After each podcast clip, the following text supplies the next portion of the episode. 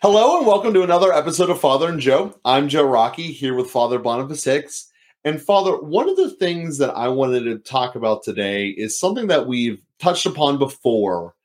Uh, but what it is, is how do we actually trust in the faith, trust in Jesus, trust in the Eucharist, however that sentence should be said? Because when we look around, there's a definitely a mentality of person out there that says if I don't do this, it'll never get done. And there is, and some people see self fulfilling evidence that shows that. If I'm not the one who does this, no one's ever going to do it, and the house will always be dirty, and we'll never have dinner. You know, like, like you can see those kinds of examples.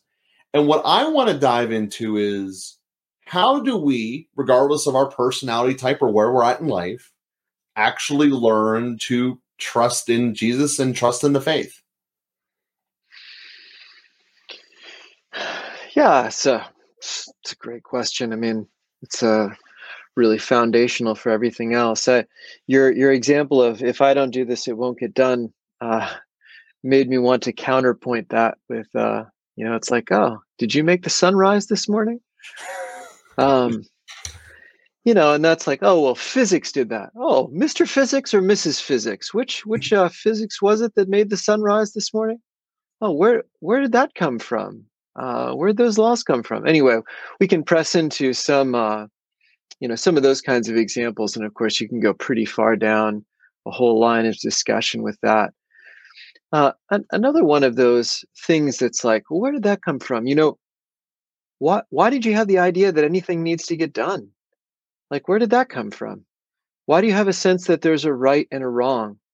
and and that like if you do certain things that's right and if you do other things that's wrong and like how did that end up in us from the earliest years of our of our life really? Um, and and across every culture and throughout history and but it's like and, and and if you tried to force yourself to change that if you tried to convince yourself that things you know are wrong are right you feel the violence that it does to yourself and you can't ever really convince yourself. It never really agrees with you. And how is it that we can have something in us at that level that like we can't make change and where does that come from so these are you know these are different kinds of arguments for the existence of god ultimately and so mm-hmm. if we can if we can say and again in in any of these things you know there are there are books and i mean people can debate for long long hours and can bring up all kinds of things and you know there's a lot of stuff there but um the the the thing that we can then do if you if you can accept you know so a, a person who says okay well yeah i'll give you that. I mean i didn't create the laws of the universe and like there is quite a bit there and we'd say that there's an intelligence behind that in some form. It's kind of hard to believe that it's all just random. I mean mm. uh, even if you imagine a million billion trillion coin flips like how do you ever get you know the platypus or something? It's just like a little bit crazy. Um, actually, I was uh, I was at a retreat last week, and we were there were I was in Minnesota, and there were woodpeckers. woodpecker is like, you know, the force at which it hurls its head at a tree, uh, and then like the whole structure. Any other creature's face would be smashed into a million pieces by that and it's like there's not an evolutionary development that you get from like a normal bird to a woodpecker. There's there's no like in between steps. It's it's like anything in between it would smash its face into a million pieces. There's there are evolutionary leaps. Now anyway the, again not to go down too far to, down those paths because then you have to start splitting all different kinds of hairs. But but just to say like if we can step back and be in awe at what things are and like how everything is. And then we start to and and this inner voice this sense of right and wrong that there is a good and a bad and that there could be a direction for towards better. And if we can start to receive all of that then then we're starting to ask important and fundamental questions about like okay well i didn't create myself and i didn't create all of this and i didn't create that sense of right and wrong in me. That was all given and and it was given by someone uh, uh, maybe something but let's say someone and then if, if it's uh, something or someone what's that like? and then can we come to know that? and and if we were to come to know that something that someone uh, what would that be like? How would it improve my life to come to know that? And so th- those are the kinds of steps that we take and then it's like okay well that's fundamentally we've walked our way into religion uh, that how do i relate with this one who gives everything who's over everything who's whose very self whose very law is uh, being and the way that the universe moves and what are the principles there and how does it how does it move? And so you know so anyway these are this is really starting from kind of basic principle kinds of things that uh, if we start to ask these questions we can start to wander in these directions and then we can start to say well you know people have tried to respond to this in different ways and then we could we could test that out in some way. Now i think uh, what we find in christianity in a, a particularly significant way is that in in christ God has revealed that he is love. And I think that's another one of those really basic things that if we said in our lives, what is the thing that has given the most value? Now, what we could also say, what is the thing that has caused the most pain? But that goes hand in hand with the value. Uh, and the mm. fact that we go back to it a lot of times, even after it's caused so much pain, to be let down, rejected, betrayed, neglected, that we have a sense, we have a desire we have a longing that there's something greater, something more beautiful, that there's something, there's a love that's worth giving everything for. And so that these are the things that we that we then find in Christianity above all. And and that's where it resonates with with also what uh, is is in us. And then so so then what do we have to do? I mean, ultimately we have to start trying it. You know, it's like, well, you can't really fully observe it from the outside. Now you can see like the lives of the saints. You can see that this creates good things. Now there are plenty of examples of bad things in Christianity as well. So mm-hmm. uh, there there is there must be a way of living it that matters. There's a way to uh, fake it, and there's a way to actually make it. there's a way to live it fully, and so you know we observe those kinds of things. Well what's the best example? What's the best way to live it? And can i start doing that? And and if you're already in it you know maybe a lot probably a lot of our listeners are not uh, avowed atheists or uh, merely agnostics on the sidelines but probably people who are somewhat interested in christianity and uh, probably a lot of people who are fairly invested in it to begin with. But then mm-hmm. we start to look at the fruits. Well what does it do to me to live it and what does it do to me to not live it? And what does it do to me to listen to that voice inside of me that tells me what's good? And what does it do to me to deny or ignore that voice inside of me that tells me what's good or that uh, to to do it even though it tells me that it's bad? What what does it look like to live according to my conscience? And and to let that conscience be informed by the, the law of Christ, by the teaching of Christ and and what f- sorts of fruits does that bring forth in my life? How does it change things to actually do that to try it? Uh, so so those are those are a few of the kinds of things you know and then i just went on this uh, this retreat called grief to grace which was uh, remarkable. And one of the things you know the uh, people who have suffered a lot of pretty serious trauma big t trauma you might say mm-hmm. Go on this retreat and, and we're on this particular retreat that I attended and and there's there's something that's really destroyed in them because of that trauma. There's a little child who was damaged, silenced, um, blackened over, hidden away, uh, exiled. Uh, you know, it feels destroyed, and and you see as we as we make our way through the Paschal mystery. So we we see that Christ has united himself to every child, and he has in himself preserved the image of every child, and he has suffered in himself the suffering of every child, and he has risen from the dead and preserved and is able to redeem and represent that child and bring that child back to life. That's the power that Christianity has. So that's the power that I've seen with my own eyes. And for anybody else who enters into this, and you know wants to see those things. You want to see the power of the gospel. There are living examples, a lot of them that are out there. Talk to anybody who's been at Grief to Grace as a sim- simple starting point. Grief to Grace is a kind of an expansion of another shorter retreat written by the same woman, uh, Theresa Burke. She wrote a retreat called Rachel's Vineyard, which is specifically for post abortive women whose lives have been destroyed when the baby in their womb was destroyed. And through the Rachel's Vineyard retreat, which is all going through the Paschal mystery, uniting it to Christ, dying with him, rising with him, they're able to come alive again when part of them was destroyed with that baby.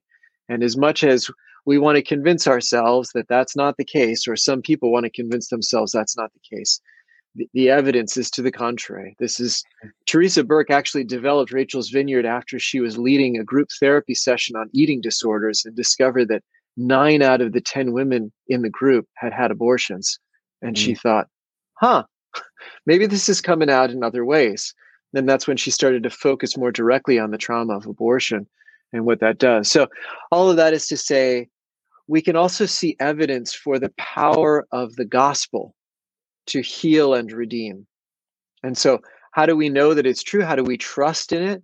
Well, it does what it says it's going to do. So, Christ unites himself to all suffering and even death itself and brings back to life. He brings things to life even in this life. And then, of course, he brings us to life ultimately even after the end of this mortal life. And so we don't see that evidence in the same, quite the same way, although the uh, the apparitions of saints, there are glimpses and and uh, uh, images that we get of that. But but uh, but we can really see the redeeming power of the gospel already in this life. So anyway, few things to pay attention to. Yes, and I, I think that there's a lot of greatness in, in everything you said, particularly in the you know why to believe in God part, the starting point of, of, of why. And I think you did a very good job of answering the why should we trust Jesus. But I think that the harder part that that I that a lot of people have struggled with, starting with the initial analogy of I think I have things to do and I need to to do them, is how you know, we have figured out a, as a species, we put a plant in the ground, it grows, we can use that, the fruits of that for various things. We have figured out, you know, basic labor markets. We figured out we need to do things and, and results will happen. But we haven't really figured out the how to truly trust uh, trust in Jesus, tr- trust in the faith. Even though we know that we can see examples of it, and th- there can be people out there that this is the most frustrating thing. Like, I know this will work if I could just figure out how to do it. You know, like you might see someone who's trying to like fix a car or something that they just wanted, they just want to go, but they have no idea how how to get it going. And to me, I think that that's a problem that that that really needs to be delved into, and that's what I'd like to do here for the second half of this episode, if we could.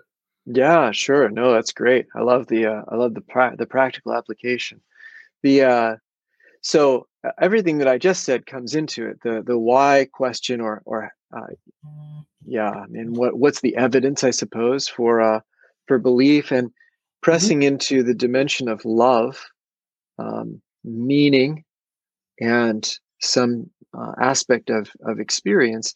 So there are a lot of things that are uh, that are interior there. Oh, now why do you want to put a plant in the ground and have it grow? like why do you even care uh, and and why are you trying to run a labor market and why are you trying to get a house built um, all of mm-hmm. that has to do with relationships. So if we weren't doing it for someone then we i don't know ultimately we wouldn't be doing it at all. Man there's there's uh I, I could fi- I could make some exceptions to that that still would fit, but let me just run with that. Uh, so so we're doing these things for for relationships and and what do we want out of it at the end of the day? Do we really want a house out of it? No we want a home that we can have a family in or mm-hmm. or at least a a shelter from which I can then do something, live my life, and make a gift of myself. Most fundamentally, what we're doing as human beings is making a gift of ourselves. Now, one of the ways we do that is building things and growing things, feeding people and and and providing for people in different ways so uh, what does god help with well he helps with all of that now he doesn't do things he doesn't take away from us the joy of giving. He doesn't take away from us the joy of creating and the joy of building. In fact, it facilitates it. Like, where did we get these ideas from? And who created the seeds that we can put in the ground and, and then they actually grow? Like, who who developed these things and who led us to them? You know, so we, we can start to see with faith, we start to see that God is behind all of the things that that matter for the sake of relationships, for the sake of love. And then we see God's provision sometimes in extraordinary ways, precisely in these kinds of cases where it's like, my family is going to die if there isn't rain on these crops. Now, uh, you know, when there are miracles, so we could get into a whole thing why are there miracles sometimes and not other times? But anyway let's speak in positive terms. When there are miracles god is is providing for the sake of love for relationships for deeper intimacy for greater trust. So that that dimension that that application of the the relational communion that we're sharing as uh, as human beings he's providing for that. And then in other times well let's let's take a negative example. I put a plant in the ground and it doesn't grow. And then i have anxiety because i can't provide for my wife and my children. And what am i going to do? And god has a way of breaking into that as well through understanding. I mean there there have been uh, many stories great there are great stories of men who give everything they have and fail and then it's being loved by the woman in the midst of that. This is a terrible application but it just comes to mind. It's not terrible but anyway mm-hmm. not a uh, you know the top gun maverick right? You know tom cruise uh, whatever his character name is you know is like broken after he's been exiled from this program and the woman mm-hmm. who's there is able to receive him and believe in him. And then he finds what he needs in order to actually carry out the mission right? So this is also the way that god provides but he provides for the sake of relationships love communion. He's not just sort of like a better factory or a more efficient assembly line or uh, you know a magic eight ball or he's he's not some magical provision machine he is ultimately all oriented towards love because he is love. And so how do he how does he bring us into communion with himself? By by developing a communion of love between us. And then, you know, ultimately that also is from him and, and to him. He's the source and summit. We're always bringing that into the Eucharist and receiving the strength from it. We're bringing it to the Lord and restre- receiving the strength from Him. So, so that's His. You know, we have to think in terms of the ultimate destination. The destination is heaven, it's it's not a neighborhood with a bunch of houses. Uh, you know, so he's moving us toward that ultimate destination uh, with with all of these other things. So I think I still haven't answered your question. Uh, let me give it one more try. All right. So so how do I do this? All of the stuff that I do, I do with him. So we do that in a a kind of nominal way by beginning and ending things with a prayer. So it's at least a reminder. Now, it's not just a matter of tacking a thing on to the end. Sometimes we can get into that mentality, like I got to do the prayer. Well, you know, we should we should keep leaning into what the prayer means, which is that I'm involving God, I'm inviting Him, I'm asking for His help, I'm doing it with Him. That we are doing it. That everything that I do, we do, and and that's how we allow God to be a part of everything in our lives because again everything ultimately is meant to be about what he's about which is communion love that wells up to eternal life. And so now at different times depending on the work and that's what i was trying to demonstrate sometimes it's a cry of desperation. Sometimes it's an expression of thanksgiving. Sometimes it's just the peaceful interior that i need to carry out the, my daily work but i do it with a different set sense of awareness that I'm not alone in this. Sometimes it's easing my anxiety. Sometimes it's inspiring creativity. So when I do it with him, he is present in lots of different ways to me and he works in me in lots of different ways. And so that's how I, I, I invite him into everything. I relate everything to him. And that makes a whole lot of sense. So I think that's something great that we can end upon with this episode here and take into the following weeks. That the point of prayer is to become closer to God and to, and to keep God in our minds. That that we're we're doing this with him and not necessarily for him. And I think that that distinction is something that's really worth contemplating and thinking about. You know, Father, a couple weeks ago, you, you were talking about how you've been a presenter for a long time and how sometimes just stopping and asking questions, even though as the presenter, you know so much information, but stopping and asking the question of what is the difference of when I do something with God rather than for God?